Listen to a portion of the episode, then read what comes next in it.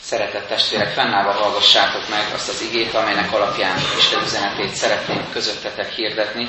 Meg van írva a Kánai menyegző történetében, János Evangélium a második részében, melyből a 11. verset emelem ki. Ezt tette Jézus első jelként a galileai Kánában, így jelentette ki dicsőségét, és tanítványai hittek benne. Ez Isten igéje.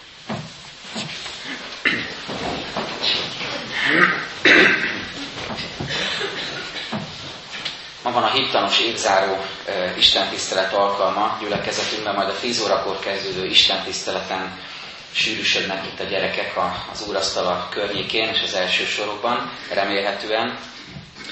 És uh, ezen az istentiszteleten a 8 óráson is hálát adhatunk visszatekintve ezért a tanévért, a gyerek uh, misszió munkájáért itt a gyülekezetben, a gyerekszolgálatban, áldozatosan, hűséggel munkálkodókért, a gyülekezet imádságos hátteréért, azért, hogy anyagiakban, körülményekben is minden adott ahhoz, hogy ezt a nagyon fontos missziói ágat végezhessük, folytathassuk. Hálát adhatunk azért is, hogy az iskolákban, az állami iskolákban is folyhat a hittanoktatás szolgálata. Hálát adhatunk pedagógusokért, akik ezt támogatják, segítik és imádkoznak érte. Köszönetet mondhatunk a családoknak, akik szintén hitvallásukkal, jelenlétükkel, bátorító imádságaikkal, szolgálatukkal támogatják ezt a missziót, akár úgy is, hogy otthon nem a bibliai tanítással ellenkező módon nevelik a gyermekeiket, hanem azzal összhangban annak megfelelően.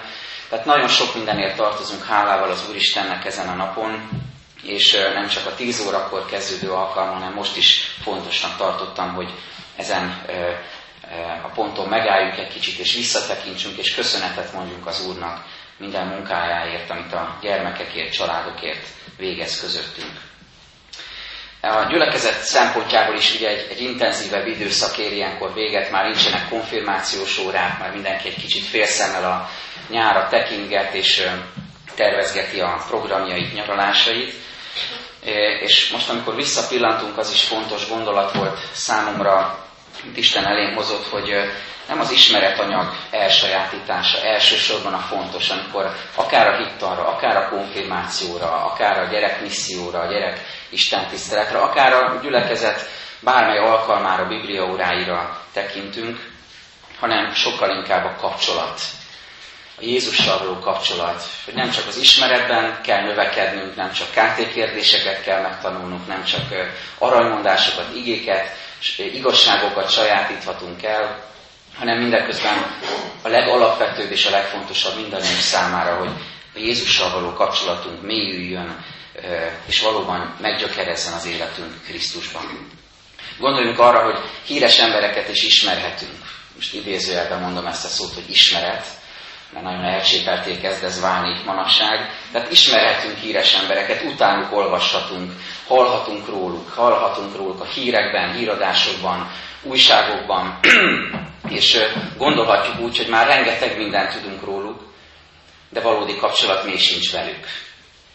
Még sincs velük napi kapcsolat, mégsem töltünk velük időt, de mégis azt gondoljuk, hogy van róluk ismeretünk. Isten ennél sokkal többre, sokkal mélyebb kapcsolatra közösségre hív bennünket önmagával. Arra, hogy ne csak ismerjük őt, ne csak tudjunk róla, hanem szolgáljuk, szeressük, kövessük őt, kapcsolatban legyünk vele naponként, keressük őt imádságban, keressük az ő akaratát. A következő héten, két hét múlva kezdődő hittanos gyerekhetünknek a témája az, hogy találkozás Jézussal. És elgondolkoztam ezen, hogy János evangéliumában, amiből most egy részletet olvastam, milyen fontosak ezek a találkozások. Milyen hangsúlyossá válnak ezek a párbeszédek. Milyen látványosan sok időt szán Jézus az egy-egy emberrel való kapcsolat ápolására. Amikor például Nikodémussal vagy a samáriai asszonyjal hosszabb időt tölt együtt, és, és beszélget velük, és feltárja az életüknek a, a nyomorúságait, vagy éppen örömeit, a, fordulópontokat, és nagyon, nagyon sok időt szán Jézus arra, hogy ezekkel az emberekkel személyes kapcsolatot építsen ki.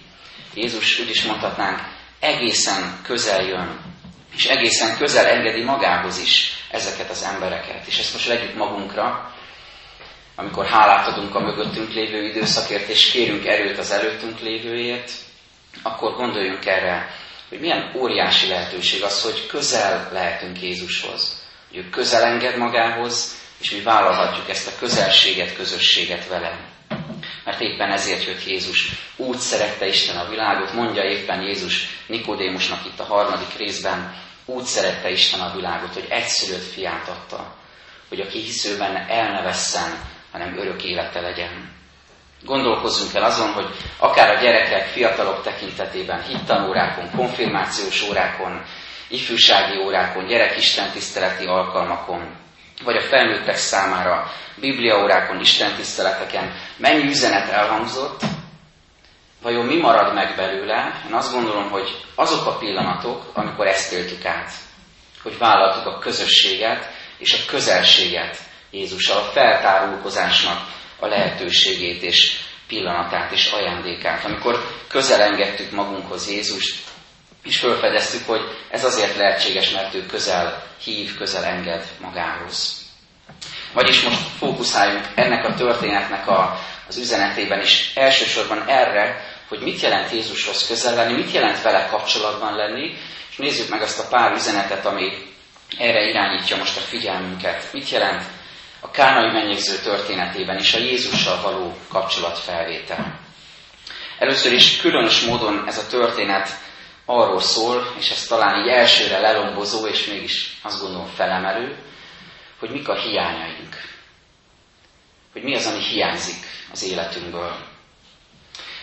Az előbb a hittanos év zárásáról beszéltem, gyülekezetről, gyerekmisszióról, meg arról, hogy mi mindenért adhatunk hálát. Hálát adhatunk például azért is, az előbb nem említettem, hogy három gyerek istentiszteleti csoportban zajlanak az alkalmak a tíz órás istentisztelet alatt, és sokan nem tudják, amikor itt tíz órakor fönt vagyunk az, az alkalmunkon, istentiszteletünkön, hogy lent, lent hányan munkálkodnak a gyerekek körül, és hányan hallgatják lent is az istentiszteletet olyankor, kicsi gyermekekkel vagy nagyobb bacskákkal hálát adhatunk ezért is és a hálaadásunk mellé most, és erre figyelhetünk most először, a hálaadásunk mellé kéréseket is társíthatunk.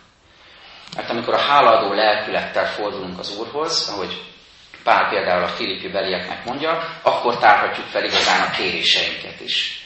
Ugye, örüljetek az Úrban mindenkor, ismét mondom, örüljetek, és, és tárjátok fel, háladással tárjátok fel kéréseiteket az Úr előtt, mondja Pál. Hát tegyünk így is, így mi is.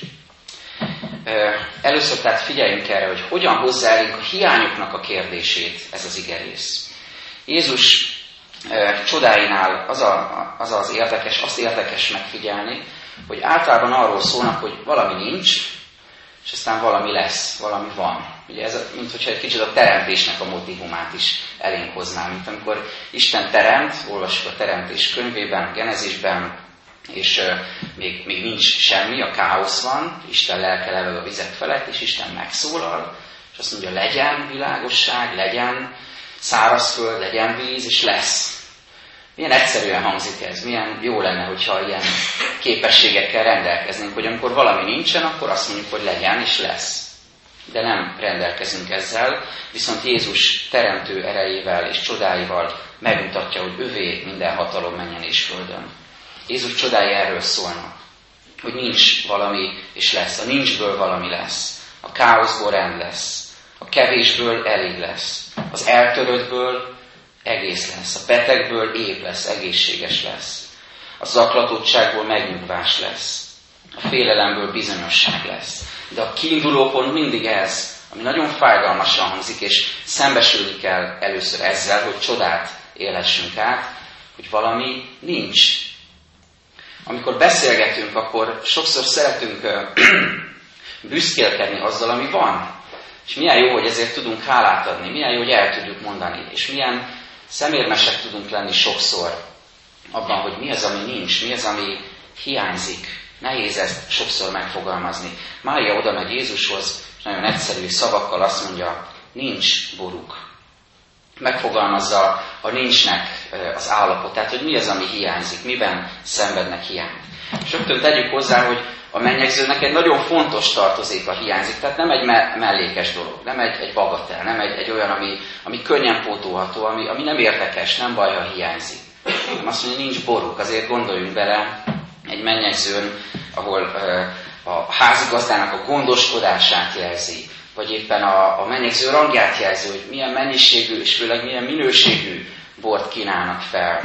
Mekkora katasztrófa, milyen szörnyű esemény ez, amikor kiderül, hogy megfogyatkozik ez a bor. Jézussal meg lehet osztani, és ez már ennek a lelki vonatkozása, a legmélyebb érzéseinket, hiányainkat, ürességünket, a lényegi hiányokat. El lehet neki mondani, hogyha hiányzik valami, például testileg, egészségben. El lehet neki mondani, hogyha az ember betegségben, gyötrelmekben, megfáradásban, gyöngeségekben van. El lehet neki mondani, hogyha hiányzik valami anyagiakban, körülményekben. A keresztény embernek ezt sem kell szégyelnie. Ezt is el lehet mondani. Nem kell szemérmesen gondolni az anyagi dolgokra, a pénzre. Mert bizony Isten szeretne ezen a területen is gondoskodni rólunk, de azt is szeretné, hogyha ezt is tudnánk őszinte szívvel feltárni előtte, hogyha szűkölködésben vagy bizonytalanságban vagyunk. El lehet mondani, hogyha hiányzik valami lelkileg, hitben, hogyha valaki tompaságot tapasztal, vagy hitetlenséget, vagy valami, ami eddig nyilvánvaló volt és egyértelmű volt számára, most megingott és kérdésé, kérdésessé vált. Vagy el lehet mondani, hogyha hiányzik valaki, a vesztességet élünk meg, ha gyászban vagyunk, hogyha búcsúzni kell valakitől. Vagy régen láttunk valakit, és várunk a vele való közösségre. Vagy mellettünk van testi értelemben, és mégis mintha távolságot élnénk át, és vágyunk arra, hogy igazi közösséget tapasztaljunk. Vagy el lehet mondani, hogyha hiányzik a tűz, a lelkesedés, és ez nagyon általánosan értendő, sok mindenre lehet ezt érteni, nem csak a hitben, lehet ezt a munkára is, a szolgálatunkra, a napi tevékenységünkre, a, családi életre, a gyereknevelésre, a házasságra, mindenre lehet mondani, hogy, hogy el lehet, meg lehet osztani az Úrral azt, hogy, hogy hiányzik, hiányzik a tűz, a lelkesedés. Teszem a dolgomat, csinálom, amit rám bíztál, Uram, de valahogy nem érzem azt a belső tüzet, ami, ami sokkal teljesebbé és szebbé tehetné azt, amit teszek. Vagy lehet, el lehet mondani az Úrnak, hogy hiányzik a csend, Hiányzik az, hogy, hogy igazán elcsendesedjek az Úrral. Hiányzik az, hogy, hogy magam legyek egy kicsit, átgondoljam az életemet. El lehet mondani neki azt, hogyha hiányzik a bölcsesség. Hogyha döntések előtt állok, és nem látom a helyes utat, és szeretnék vezetést kapni, és nagyon nagy ürességet és hiányt érzek a bölcsesség területén, a vezetésben. Vagy el lehet mondani, hogyha hiányzik a bűnbocsánat. Hogyha viaskodok a bűneimmel, érzem, és tudom, hogy hogy az Úrnál van a bűnbocsánat, és nála van a kegyelem, de valahogy én inkább magamban viaskodok, és lelki ismeret fújdolásom van, és hordozom ennek a terhét, és nem tudom Isten elé vinni. Ezt is ki lehet önteni előtte, el lehet mondani neki szívünkből. És lehetne még hosszasan sorolni, hogy, hogy mi minden hiányozhat nekünk, és mi mindent lehetne kiönteni szív szerint elé, de nagyon fontos, hogy ezt, ezt a lépést meg tudjuk tenni. Akár néha szavak nélkül is, egyszerűen csak odarodni az Úr elé, kifejezni a vágyódást felé, kifejezni csak a jelenlétünkkel, az érzületünkkel, a lelkiségünkkel, hogy most vágyunk arra, hogy ő töltsön be bennünket, ő töltse be a hiányunkat. Olvastam egy afrikai törzsről, ahol egy misszionárius munkálkodott, hogy sokan megtértek abban a, a, törzsben, és az volt a szokásuk, hogy kicsit szemérmesebben elvonultak imádkozni, nem a belső szobájukba, hogy mit tennénk, hogy bemegyünk valamelyik szobájukba, hanem a bozótban választott mindenki magának egy bokrot, ahova elvonult imádkozni. És idő után mindenkinek kitaposott ösvénye volt a saját bokrához, és mindenki tudta, hogy melyik kié, ki hova megy imádkozni, hogyha az Úrral akar közösségben lenni. És amikor valaki közülük, a törzs tagjai közül egyszer-egyszer elhanyagolta, vagy hosszabb időre elhanyagolta az imádságot, az Úrral való közösséget, akkor szeriden így figyelmeztették egymást, vigyázz testvérem, a fű kezd kinőni az ösvényeden. Nézzünk rá a saját ösvényünkre, amin mi megyünk az Úrhoz. Vajon nem kezd rajta kinőni a fű? Vagy nem kezd elgazosodni teljesen? Van-e utunk a saját helyünkhöz, ahol az Úrral tudunk közösségben lenni, lelki értelemben természetesen? mert Isten vár bennünket, hív bennünket, hogyha hiányainkkal kell jönnünk, akkor jöjjünk a hiányainkkal, mert ő arra vágyik, hogy közösségben legyünk vele. Ezt látjuk Mária életében is. Mária egyszerűen készenlétben áll, megfogalmazza, hogy mi az a hiány, ami nem csak őt, hanem az egész közösséget érinti, és Jézushoz viszi ezt a hiányt. De menjünk tovább, mert nem csak hiányokról, hanem engedelmességről is szól ez a történet. Ami az engedelmesség, ami sok más mellett a kapcsolatnak egy nagyon fontos összetevője, alapja. A szeretet, az elfogadás, az odafigyelés, a törődés mellett talán a legfontosabb az engedelmesség. Akár Mária, akár a szolgák viselkedését nézzük, azt tűnik fel, hogy, hogy mennyire engedelmesek, mennyire magától értetődő módon teszik meg, amit Jézus kér. Jézus mond valamit, és ők megteszik. Nem agyalnak túl sokat azon, hogy miért is kell ezt tenni. Máriánál is ezt látjuk, készenlétben van, ezt látjuk a szolgáknál is, amikor Jézus azt mondja, töltsétek meg, megtöltötték. Amikor azt mondja, merítsetek és vigyetek, akkor vittek. Milyen szép lenne, hogyha mi életünkben is így működne az engedelmesség, hogy Jézus mond valamit, megértem azt, és következő pillanatban már teszem is azt. Hallom az igét, és cselekszem az igét. Nem csak hallgatója, hanem cselekvője is vagyok annak. Nincsenek itt a szolgák és Mária esetében kérdések, nincs okoskodás, nincs akadékoskodás, nincs kibúvó magyarázkodás, hanem engedelmesség van. Mária azt mondja, és ez egy sokszor idézett mondat, és, és valóban profétikus mondat, amikor azt mondja, bármit mond nektek, tegyétek meg. Ebben a helyzetben egy nagyon hétköznapi utasítás, de hogyha az egész lelki világunkat, hitünket nézzük, egy óriási útmutatás és biztatás Jézusra nézve. Bármit mond nektek, tegyétek meg. Amire indít, amire szólít, amire int, amiben figyelmeztet, amire bátorít, amire hív, azt tegyétek meg.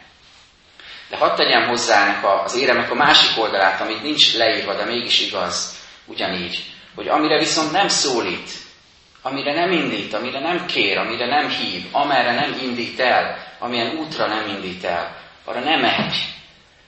Jézus szólít és engedelmességre hív. És nem csak pozitív hívása van, hanem van olyan is, amikor lezár egy utat, és azt mondja, erre nem menj tovább, ezt ne tedd. Erre is ugyanúgy oda kell figyelni, ez is az engedelmességhez tartozik. A gyerekmisszió, a hittanos évzáró, a gyereknevelés kapcsán ez is eszembe jutott, hogy hogy szülőként, nevelőként, pedagógusként milyen sokszor küzdünk az engedelmesség és az engedetlenség problémájával. És ritkán gondolunk arra, hogy magunkra is vonatkoztassuk ezt a gondolatot, ezt az igazságot.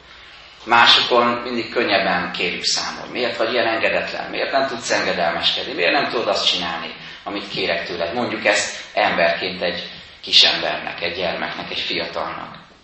De Isten ugyanilyen engedelmességet kér és vár tőlünk is. És talán sokszor gondoljuk azt, hogy bezeg a mi időnkben, amikor mi voltunk fiatalok, mi voltunk gyerekek, vigyázba kellett ülni, karót nyert módon kellett ülni a, a padban, és nem volt ilyen, hogy engedetlenség. Mindenki azt csinálta, amit a tanár mondott. Nem vagyok benne biztos, hogy így volt. Lehet, hogy nagyobb volt a fegyelem, lehet, hogy a keretek szigorúbbak voltak, de az egészen bizonyos, hogy ami belül van az emberben, az nem változott. Ami belül van az emberben, az nem változott az évezredek során.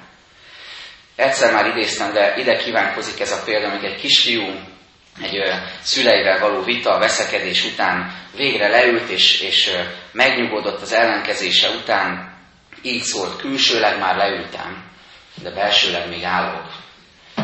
Ez az, amikor engedelmeskedek, úgy csinálok, mintha. És lehet, hogy Istennek is néha így engedelmeskedünk. Uram, látod? Csinálom, amit kértél. De vajon mi van belül? Belül is azt gondolom, hogy ez így jó. Engedelmeskedek neki. Szóval gondoljuk ezt át, hogy milyen a mi engedelmességünk, és, és mennyire nehéz, mennyire sokszor viaskodunk ezzel. Mert miért nehéz engedelmeskedni? Mert például, mert jobban tudom. Mert azt gondolom, hogy én jobban tudom. Még néha az úrnál is talán. Vagy azt gondolom, hogy nekem igenis van saját akaratom, saját elképzelésem. Vagy egyszerűen nincs kedvem azt csinálni, amit mondanak nekem, vagy amit mond az Úr. Szép, meg nyilván igaz is, mert az Úr mondta, Csak nincs hozzá kedvem, nincs hozzá erő, nincs hozzá indítatásom, hogy azt tegyem. Vagy mert túl büszke vagyok, és inkább megyek a magam feje után. Azt mondja Pál, akik Isten szeretik, azoknak minden a javukra van. Ez a nagyon mély felismerés kell ahhoz, hogy, hogy elkezdjünk bízni abban, hogyha Isten kér valamit tőlünk, ha Jézus kér valamit tőlünk, azt nem véletlenül teszi. Azt mondja Mária, bármit kér tőletek, tegyétek meg. És így jutunk végül el az engedelmesség útján keresztül addig a szóig, ami nagyon különösen áll ebben a történetben, ez pedig az a szó, hogy jel. Érdekes, hogy itt János evangélista nem csak ebben a történetben, több más csoda történetben nem csodának nevezi, amit Jézus tesz, hanem jelnek. Ezek nem mondanak ellent persze egymásnak, hiszen a Biblia egészének üzenete összefüggésében áll előttünk, de mégis érdekes, hogy jelnek mondja. Nemrégiben Bibliaórán beszélgettünk arról, hogy vannak-e csodák. Ugye elsőre olyan furának tűnt számomra a felvetés, amikor ezt valaki kérdezte, hogy vannak csodák, sőt valaki állította, hogy nincsenek csodák, és erről beszélgettünk egy kicsit, hogy hogy is van ez, és ugye az okozza a nehézséget, hogy, hogy van egy isteni látómező, egy isteni szempont, meg van egy emberi, ahogyan mi érzékelünk egy adott esemény. Az ember szemszögéből, amikor történik valami, akkor, akkor lehet, hogy arra azt mondjuk, hogy ez annyira váratlan, hogy, hogy ez csoda. Például itt, hogyha a vízből bor lett. Nyilvánvalóan, akik ott voltak, azt mondták, hogy csoda történt, vagy János azt mondja, hogy ez egy, ez egy jel volt, tehát valami megmagyarázhatatlan történt. De az Isten szemszögéből valójában nem történik más, mint hogy beigazolódik az, hogy Istennek semmi sem lehetetlen. Beigazolódik az, hogy Isten mindenekkel rendelkezik, hogy ő, neki mindenre van hatalma, ő kész bármit megtenni. Ha hittel kérjük, akkor tapasztalni is fogjuk ezt. Ilyen értelemben mondhatnánk, hogy ez nem is csoda, hiszen Isten lényéből, természetéből természetesen fakad, egyértelműen fakad. Az ő akaratának a megnyilvánulása. Én azt gondolom, mégis hálát adhatunk a csodás történésekért, de most mégis ez a szó áll előttünk, hogy jel. Miért?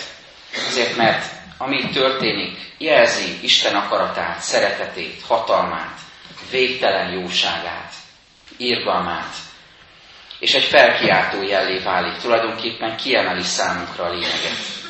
Méghozzá két tekintetben. Azt mondja, ezt tette Jézus első jelként a galileai Kánában, így jelentette ki dicsőségét, és tanítványai hittek benne. Két célja van ennek a jelnek, két tekintetben válik felkiáltó jelé. Egyrészt, hogy megmutassa Jézus dicsőségét, hogy lássák őt többnek, mint egy nagyszerű, népszerű tanító, hanem lássák őt Isten fiának, lássák őt megváltónak, és megmutatkozzék rajta az Úr dicsősége.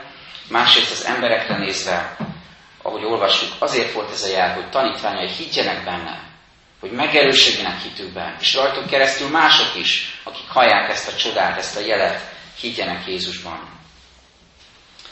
Vajon mindig újabb és újabb csodás eseményekre, történésekre vágyunk el, vagy pedig megtanuljuk olvasni a jeleket, amiket Isten ad az életünkben. Visszaemlékezem gyerekkoromra, amikor nagyon nagy kedvel faltam az indián regényeket, és mindig lenyűgözött, lenyűgöztek azok a jelenetek, amikor Vinettú, meg társai olvastak a jelekből. És egészen komplett történeteket tudtak kiolvasni egy nagyon pici területen lévő jel halmazból. Hogy ki állt erre, mikor rakott tüzet, mikor ment el, mire gondolt közben, talán azt is tudták. Szóval olvastak a jelekből. Ez a képesség, hogy az ember benne él a teremtett világban, a miénk is lehet, hogyha az Isten országának a, a világában, koordinátorrendszerében mozgunk, tájékozódunk, akkor ez a képesség a Szentlélek által, lelki értelemben a miénk is lehet. Olvasni a jelekből, amiket Isten óriási ajándékozó kegyelméből ad nekünk. Hadd fejezzem be azzal, hogy végül is a legfőbb jel nem is az, amit Jézus tesz, hanem az, hogy ott van. Nem csupán az a jel, amit ő véghez visz, csodás eseményként, hanem valójában a jel ő maga. Az, hogy ő szeretne ott lenni az életünkben, minden élethelyzetben, ott van ebben a mennyegzőben, ott van az örömünkben, ott van a vesztességben, a gyászban, ott van a hálaadásunkban, például a hittanos évzáró alkalmán, ott van minden élethelyzetünkben, és szeretne egyre inkább közösségben lenni velünk. vágyik a velünk való találkozásra, és ennek számos jelét adja. Legfőbb jelként a kereszt jelét, ahol önmagát kínálja, önmagát adja, önmagát feláldozza értünk szeretetéből. Erre hív most ez az ige testvérek, hogy legyünk Jézussal kapcsolatban továbbra is, tárjunk fel mindent, ami hiányzik az életünkből, vigyük a hiányainkat elé imádságban. Kérjük az Urat, hogy adja nekünk az engedelmességnek a lelkét, és végül, hogy nyissa fel a szemünket a jelekre, hogy tudjuk azokat olvasni, értelmezni, okulni belőlük, és végül meglátni ebben Jézus dicsőségét. Gyertek, csendesedjünk el az Úr előtt, és imádkozzunk.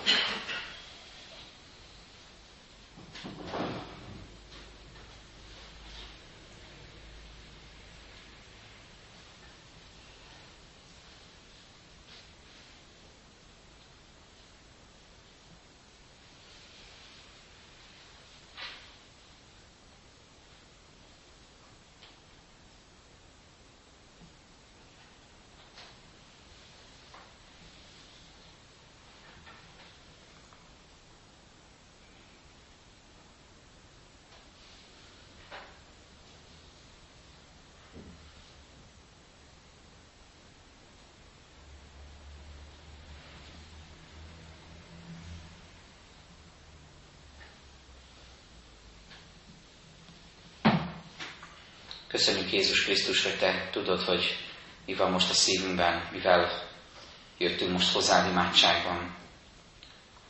Látod azt is, hogy kinek-kinek az életében olyan, hogy áll az a bizonyos imádságösvény, olyan el van-e gazosodva, nő-e rajta a fű már méteresre, vagy szépen ki van taposva, hiszen használjuk, hiszen jövünk hozzá, hiszen a színed elé járulunk napról napra.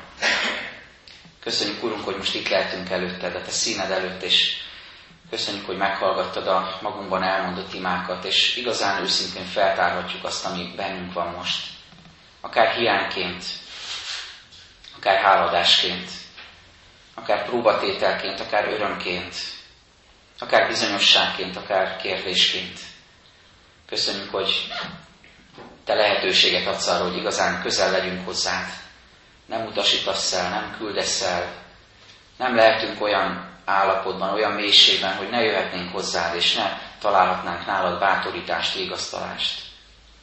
Köszönjük, Urunk, a Te igéd igazságát, ami megmutatja, hogy milyenek vagyunk bűneinkben, de köszönjük a Te igéd szeretetét, amely megmutatja, hogy Te mennyire kegyelmes vagy hozzánk. Hálát adunk neked, hogy a gyülekezet közösségében kérhetjük áldásodat továbbra is, gyermekeinkre, ifjainkra, családjainkra, az idősebb testvéreinkre, és egész gyülekezetünk közösségére. Te adj feltöltekezési lehetőséget az elkövetkezendő időkben, és te mélyítsd el bennünk mindazt, amit rólad és tőled megtanultunk, és elsősorban segíts, hogy a kapcsolatot tudjuk veled ápolni napról napra, percről percre. Amen. Ti azért így imádkozzatok, mi atyánk, ki a mennyekben vagy, szenteltessék meg a te neved, jöjjön el a te országod, legyen meg a te akaratod, amint a mennyben, úgy a földön is. Minden napi kenyerünket add meg nékünk ma, és bocsáss meg a mi védkeinket, miképpen mi is megbocsátunk az ellenünk védkezőknek. És ne védj minket kísértésben, ne szabadíts meg minket a gonosztól, Tiéd az ország, hatalom és a dicsőség mind örökké. Ámen. Fennállva énekeljük nemzeti imádságot.